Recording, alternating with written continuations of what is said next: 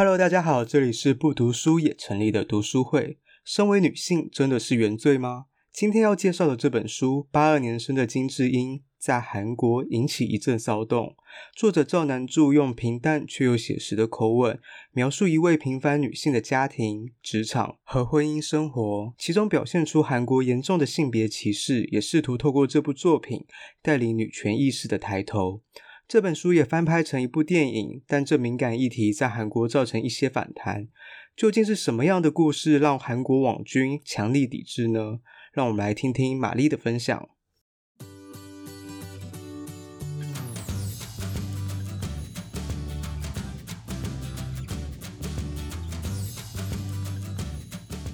我当初好奇的原因是因为当初他在韩国出的时候，因为我不是。自己算是有在追星嘛？那时候很多新闻出来是这一本，只要有任何的艺人说，就是在会推荐书，或者是有人问他问题，然后他讲这本的话，他就会引起非常大的轰动，然后他会甚至被上青瓦台的请愿网说，就是必须要就是阻止这个人，然后或者像我不知道大家知不知道那个 Real Velvet Irene，就反正就他就是一个算是。在韩国是非常非常出名的美女就对了，嗯、然后呢，她的就是人气超高，她甚至是出了名，就是只要是她是个广告不实的代言人，她都代言了她不吃、她不会碰的食品。可是她只要她脸出现在上面，她绝对都会是排，就是畅销排行榜热门人。但是她就在那个当下，她在某一次直播讲了说，她最近在看这本书。他马上就被上了青瓦台请愿，就说要让他退出，就不能让他当艺人，甚至他的底下的粉丝开始烧，就是上网抛出他烧毁他的 CD，烧毁他的剪掉他的小卡或什么的，任何就要抵制这个人这样子。然后我那时候是因为这件事情去看，然后因为其实不是只有他，还有就是比他更早之前出道也比较大的前辈们女生，他有提到关于这本书的时候，完完全全就会上热搜这样子，就是。他们就会开始被抵制，然后这本书后来就台湾出版之后，就出了韩国那边说要拍电影的，然后男生是啊、找孔刘，女生找郑有美，两个都是很大演员，但是孔刘却没有被网友说他因为接演这部电影被抵制，可是郑有美却因为这样子又被上青瓦台抵制，说就是必须要判他刑啊，或者是怎样的判刑，对。因为青瓦台有点像美国那个，就是你比如说打白宫请愿，对对，白宫请愿达到多少人数，他可能要回应或什么的。然后反而就是你很仔细去看，说推荐这本书的艺人，如果就艺人单方面来讲，年轻族群当中看这些艺人当中，只要他追的，就是他今天讲话是女艺人的时候。他都会绝对会上那个青瓦台请愿，然后就是必须要求说这个人不得再从事，比如说像演艺行业或什么的。可是男艺人却完全没有这件事情。他表示书讲的有多真实？对，可是我觉得这件事情也造成是，其实我觉得等下可以开那个 YouTube 找那个志祺。那个志奇有讲过这本书。哦，七七。对七七，然后他我觉得他讲的蛮好，因为他是用另外一个男性观点，然后他讲到一件事情，是我当初也有有一点在想，就自己拿到这本书的第一件事情，也是我在想说他是有写到多惊悚到，就是所有的男性会要这样子反弹，但结果后来看完这一本之后，发现它里面完完全全没有任何一个惊爆点，它完完全全就只是一个作为一个。女人的一生而已，也不能说一生哦，就是她只是她的日常生活而已，就没了，就这样。韩国社会是比较丑女，我而且我觉得他比公呃传他们比较传大男人主义。我个人非常强烈建议大家看完书之后再去看电影，因为书里面呈现的面向跟电影实际要呈现的考量面其实不太一样。就是你看完电影虽然会有一些感触，但可能不会像书里的感触这么深。对啊，所以我那时候看自己在说这边在讲这本书的时候，我觉得他也有讲到一些是作为台湾男生不能理解这本书到底在红什么的一个点，因为我毕竟还是女性，所以它里面有些观点是我会认同，但他讲到的是一些他身为台湾男性他不能认同，或者他觉得哦可以值得去思考的一些面向。所以这本书是在讲什么？就是一个女女生她在她的生活当中受到的不平等，可是这些东西可能不是只有男生才呃，是因为。你说男女不平等，在韩国，在韩是吗？应该也不是说男女不平，也其实应该是这个概念，但是还有一个原因，其实是他会觉得这有的时候是身为女性的原罪，可是女生可能自己也不觉得，因为女生可能自己有些人本人已经陷入这样子的呃思考逻辑当中，对，他被制约在这个逻辑里面，然后好，大家有话想问一下金智英，她是名人吗？她其实是一个，他是一个，他是蔡奇亚米亚，这是真实故事吗？她写的是小说，她她的这里面的东西，她都取决就是韩国最大公益数，就比如说八十二年生是现在大多数的女性的出生年龄，然后呃出生年份，金智英也是对，也是八八十二年那时期所有的女性的蔡奇亚米亚就叫就叫智英，然后他就等于说他取了这一个公益八二年生的金智英的概念，就是其实韩国的女生其实都是沦陷在这个框架当中的制约当中，然后他就很简单，我看一下。就比如说他呃就学时期，然后到他工作，工作了之后去探讨他怀不怀孕这件事情。那他真的怀孕生子之后，他的工作到底要怎么去取决？那他是不是可以复工？那他复工又可以选择回归原来的职场，还是他就只能去选择他去当妈妈二度就业，找件简单的打工这种的？那这些在台湾是不是也都有？可是，在台湾的反响却没有在韩国这么的强烈，是因为其实台湾的这些东西，台湾已经讨论过这件事情了，所以台湾的人。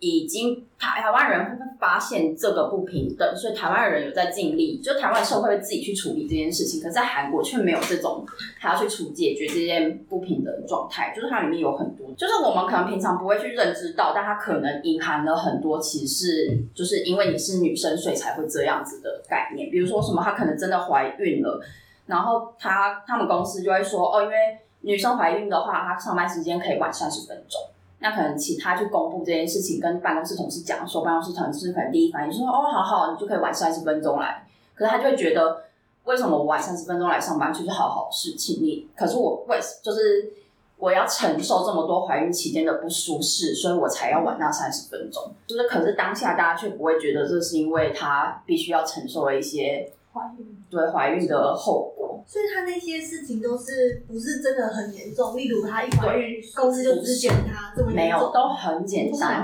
很小的，很细微的，就是不是真的很压迫。对，但是它里面还有一些其他简单的对照组，可是他那个对照组就是，比如说他公司里面有一个女生的主管。所以女生主管，她就很认真工作或什么的，可是她最后却会发现说，她最后那个主管会开始就是反反反思她自己的生活，不因为她太她太想要回归就是工作这件事情，她就是在他们家是等于是说主管是女那个女主管，她是她是主要经济来源，然后她的先生是有等于是辅辅助嘛，所以她的先生不像一般韩国就是很完整，就是都是。韩国的男生在爸爸工作，然后女生可能就真的是简单打工或者是全职家庭主妇，然后他们就会就是变成是说，他的女主管有点在想要打破这件事情，结果他最后却反思说，会不会因为他这样子造成他底下的女性的下属反而会因为他这样子，他不敢请育婴假，因为他没有请，然后他。不会去请就是产假或孕假这种事情，嗯嗯嗯，对。然后他就算让他，他他最后放慢了他这个脚步，可是他底下的女下属还是会很容易因为怀孕生子之后，他尝试过，但他还是必须得离职，因为在现实当中的确对于妈妈或者是生怀孕的女生，的确就是比较没有这么完善的这样制度去给他们这样子发挥的空间，嗯，因为真的很多时候男就是爸爸那边。薪水就是真的比较高，嗯，那就是你有两个人，就算双薪好了，他加起来钱也不够让小孩子去请，就是保姆，然后后续的学费或什么的话，真的没有办法去处理，那就必须牺牲一个人，说他要去负责这一件事情，嗯，对，然后或者甚至是还有一些是像他。带着他离职了，他成为家庭主妇之后，大家会觉得全职家庭主妇的时间应该很多，应该很轻松。那如果今天就是他出去外面，比如说下午推着婴儿车出去外面散，就是带小孩出去散个步什么的，那他可能中途再买了一杯咖啡，在公园休息一下子，可能都会遭受歧视，就会说什么。哎，就好好，我也好想当一个只要什么事都不用做，哦、对，很爽，就是花老公钱喝咖啡，我们要自己赚钱买这杯咖啡这样子，就是有这种。小孩是两个人对。对啊，可是就是有的时候你可能会在外面工作，也是部分的在尽。养小孩的责任。对，可是他的意思就是为什么？他就说，没有他，他讲的是旁人吧？对对，他的那是旁人，感觉现在这个社会会感谢老公做这么多，但是对，他就感说谢老公对，你要感谢你老公努力去赚钱，所以你现在还有这个时间跟闲钱去买一杯咖啡，坐在那。女生是理所当然，因为你是女生。对，现在讲的是韩国嘛？台湾你觉得有？台湾的话，你可以看等下志祺，因为那个是男生的方向。超认同。对啊，我想要性交气也这样，其实就是对。韩国的女生社会地位就觉得我们这个年纪的男生还会有这种还是会吧？我觉得在台湾会有，可是台湾应该相对有所谓的透明天花板这件事有有啊，我觉得职场上一定有，一定会有啊。就是你会有一个无法上班的，你要考虑到是有了小孩以后，这些女生不敢动。我身边有一个啊，就身边有个女生，她本来要换工作，一怀孕她不敢换。当然，谁要愿意聘请一个，你马上就要请。对，而且她为了为了产假，然后为了待产那些薪水，她都不敢换。然后福利好，但她其实工作就稳定了，也不会再往上爬了，因为她不敢动。而且现在开始背房贷，开始照顾小孩。其实最明显就是外派，外派几乎不会找女生，对，因为他会预期你有家庭后，你一定会回台湾。你也不会想外派对，外外派，你有小孩，你也不找外派。然后每天只想准时下班回去照顾小孩，然后小孩一生病了，自己就请假，男生不会请假，都是女生请假。你一直请假，工作也不会到你身上来，嗯，所以你一定也爬不上。相对相对真的会少。台湾女生地位算很高，可是职场天花板是感觉很难。尤其是有小孩以后，很难。对，那职场这部分就确定有。嗯，日常生活就日常还好。我觉得日常台湾男生是算很尊重女生是吗？但是我觉得在老一辈的会给很大压力。我我觉得它里面我是看电影啦，它电影有一段我还蛮印象深刻的是她在婆家帮忙过年的事情，嗯，然后结果她小姑回来，她回娘家，然后她也想要回娘家，但是她的婆婆就叫她说：“哎，她要吃什么？你赶快去弄啊。”就是让，就但是媳妇也想回自己的家，为什么小姑就可以回娘家？但是台剧那个《熟女养成记》也在讲这个，我看到这个我超符合台湾的。我觉得他讲他看好有感触，跟这蛮像的。对，但是他讲的非常非常日常，像里面它里面就有提到那个社长为什么会让男生的薪水比较高，里面他就有提到说，因为他。他很清楚工作压力，社长很清楚知道工作的压力其实有多大，于是婚姻生活还有需要育儿的生活绝对难以并行，所以他认为女性职员绝对不适任，因为他并不，所以他并不打算调整公司员工福利，因为认他社长会认为。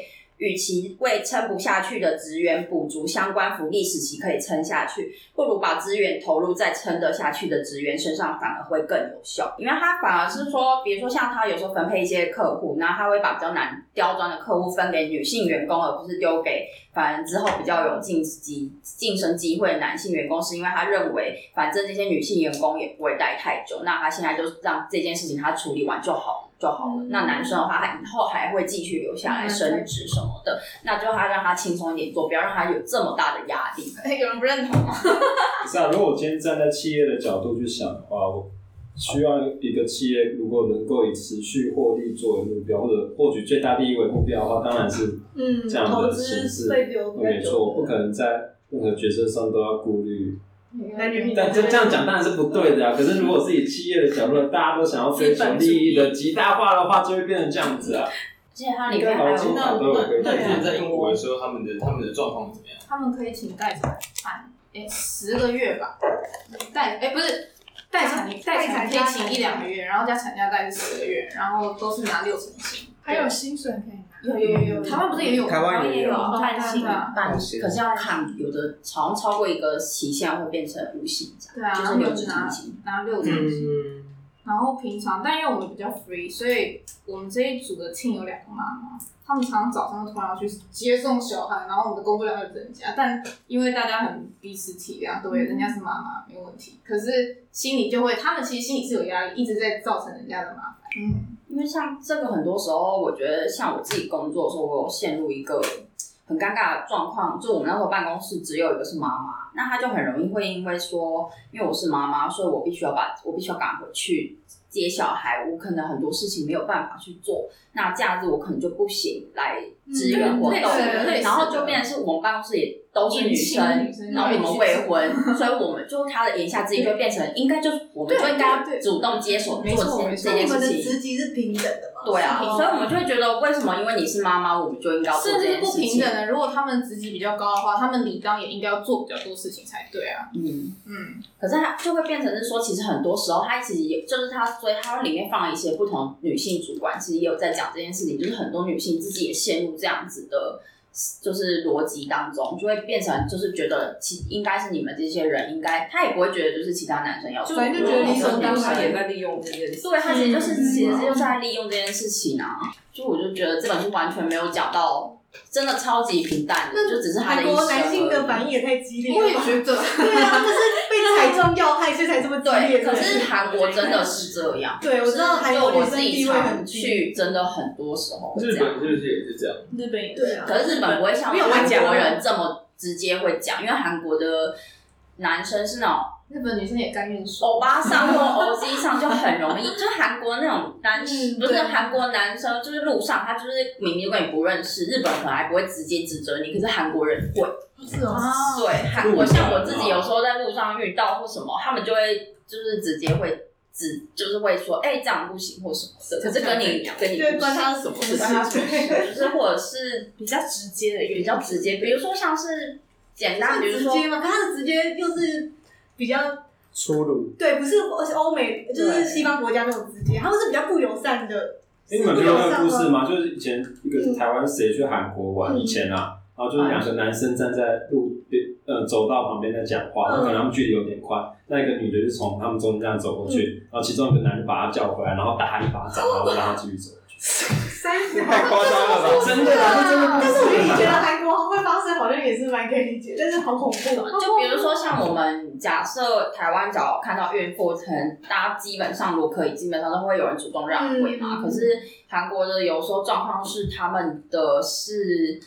视而不见，他就会反而会觉得是你是孕妇，为什么还要来大众运输？嗯、是你的问题，我不应该让座给你，你应该要自己检讨自己。然后他们就会可能就他自己已经坐在国外坐了，对，但是孕妇她可能没有想要人家让座，她可能只是站着，她就直接就是指责他。有什么好丢脸的？他觉得不需要啊，我自己可以啊，为什么？可是他们不是这种心态，他们就会觉得你为什么要出来造成大家难堪？你就一个孕妇站在那里，结果这样大家都要好像。在看脸色，就是一个，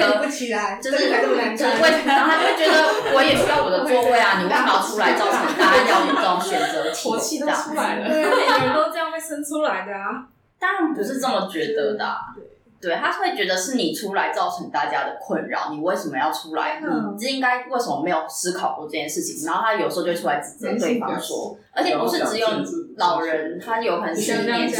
人，最喜欢政治不正确。那不是可以延伸到现在很多不是台铁大家在讨论，我有买座位票，哦，可是有老人要不要？我要不要让？这是台湾的风气也越来越就是不让嘛？你为什么不自己去买有座位的票？对啊，对啊。对啊，或者你今天如果真的那么需要座位的话，你怎么不搭 Uber 啊？你怎么不坐 其他大众？我假如说我今天我上班我也非常辛苦啊，我也真的很需要座位啊，嗯、就是为什么？就是有些隐形，就属于是一个韩国的有点像类似，嗯，他就有很多啊，就是这种，比如说他在公呃，他被他的同学就是性骚扰或什么的，就他爸爸虽然有他有就是传求救简讯给他爸爸，然后他爸爸的确有赶快冲过来，就是。接他回家或什么的，可他回家第一件就是他，对他公车就是他其他身边的其他女性，就是陌生女性有就是帮他解围，就是。就是就是帮他这样子，然后他也帮跟他爸爸说哦，刚刚发生什么情况。可他回到家之后，反而是他爸爸责备他说，为什么你要就是有些这件事情，就说你应该要检讨你的穿着打扮，或者你是不是做了什么事情才让别人会错意这样。就感觉是三四十年前的台湾那种父权主义，对，然后或者是像是还有他会反推到他妈妈身上，就他们家也是两个女生跟一个男生，然后他中间有提到是他妈妈在其实在怀生下第。之前怀孕的时候，还有问爸爸说：“如果这一胎又是女生，该怎么办？”嗯，这句问句。然后爸爸给他的问题是说：“就是怎么会知道呢？就就生了再说啊。”可是爸妈妈还是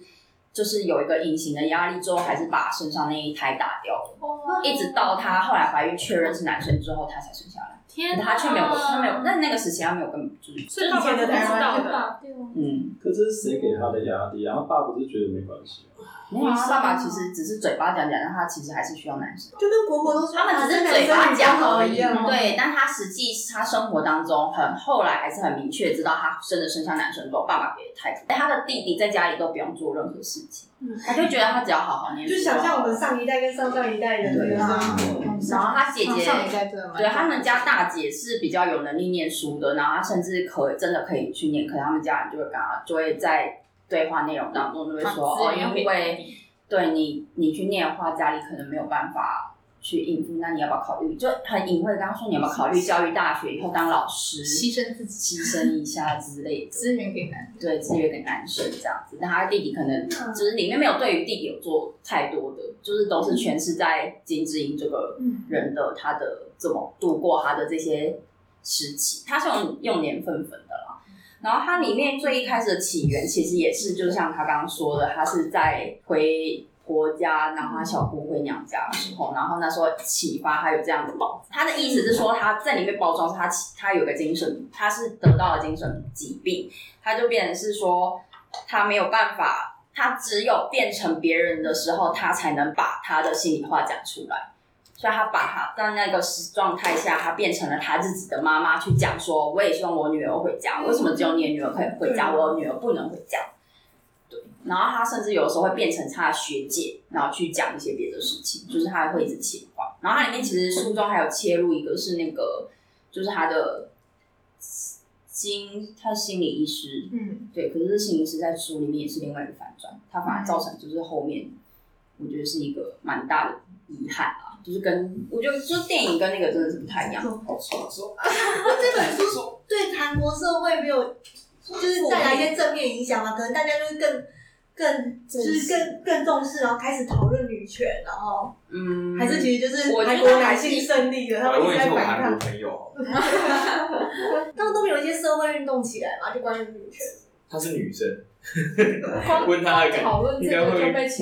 对啊，对啊，他光你看，光是他甚至没有提到任何事情，他只有讲说，我最近在看这本书，他就已经有这么大的反应，然后他就会觉得你就是在支持邪恶的女性主义这样子。可是这本书可能对于女性主义完全没有提到半件事，他只有提到女生在日常生活中会遇到的状况。因为感觉好像现在有些韩剧好像就是。女主角越来越强势，那个角色设定上有女主角越来越强势的趋势。嗯嗯，那这样感觉不是应该按照这个逻辑，他们就是要开始有很多女权运动啊，然后，但好像看起来是没有，是不是？因为他们的其他女生也不会这么觉得，就是不愿意站出来。他就觉得他们应该不是觉得要站出来，就觉得这很理所当然，为什么要反驳这件事情？这个观点，这样的环境，对啊，在这种环境当中。都还没有，可是这真的是。不过这本书至少是一个开始。对啊，就是我们你们你在看的时候是觉得很平淡的一本书嘛，就是对，它其实相对来说是，我觉得在他们的社会是一个开始，可以做这样的讨论。你说哭吗？电影吗？电影我会哭，就在他变成他妈妈的时候，我就哭了。我没有哭，他 我想问结局是他最后也变成。那一些女生就是没有，他的结局没有在讲。他说他的结局最后还在说，他还是不时的会变成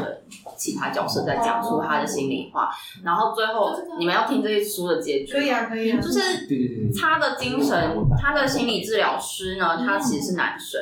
然后呢，他的这个男生，他们家也是医生，他们家也是他的太太的成就，照理来说应该比他好。嗯。可是他太太是因为有小孩关系，所以牺牲了他自己，因为他太太也是医生。嗯。对，然后他。他太太就牺牲掉这些，然后呢，呃，当小孩送送去学校之后，啊，他跟他太太分析了这些事情，然后阿太太可能有给他一些建议或什么的，再把他可能就会再把这一件事情没有讨论完，他就到他的小孩移到他小孩身上，然后说学校老师说他的小孩就是可能有过动的状况，可能要去接受治疗，所以他然后那个爸爸就觉得我的小孩怎么会有问题？嗯，应该是你们老师没有，就是就是没有带好我的小孩。嗯，可是妈妈就觉得，呃，小孩状况真的是有问题，应该要去做一些检测或什么。然后爸爸就会说：“我就是心理治疗师了，你为什么不相信我的诊断？”嗯然后但妈妈就回了他一句：“可是你每天都在上班，你跟小孩子有接触，然后你了解真正了解就是小孩的学习模式嘛？”嗯，然后爸爸就开始在反思：“哦，我好像真的没有真的跟、嗯、对接触到小孩的，可是他还是会一直秉持着我的小孩有问题。”嗯，然后到。后来他就，而且他就说，如果我没有接触过金智英这个案例的话，他可能不会想到说这些女生在社会上原来会遇到这些状况这样子。他在讨论这些案例的时候，他的一个呃医院同事就来了，然后他那女生同事呢，他就是他给他的评语是：这人这这女生同事这医生真的工作工作能力也强，然后就是做什么都好，就是就算只是当同事的话，也是一个非常好的。就是同事，就是好相处啊，然后也年轻漂亮，然后最近结婚怀孕了，所以她离职了。然后呢，这时候的最后一句呢，就停在这个医生说：“嗯，以后如果医院要找的话，还是不能再找，就是已婚的，一定要找年轻未婚的，天啊，不能找已婚怀孕的。”所以他等于是说，他也没有，他还是没有，他经历他治疗了金智英这段时间，但他并没有，他可能哦。有一些起头，但他最后还是会觉得，哦，那我自我自己这样对我来说很麻烦，那我还是要找一个未婚的，没有怀孕。看完也是会很沉重的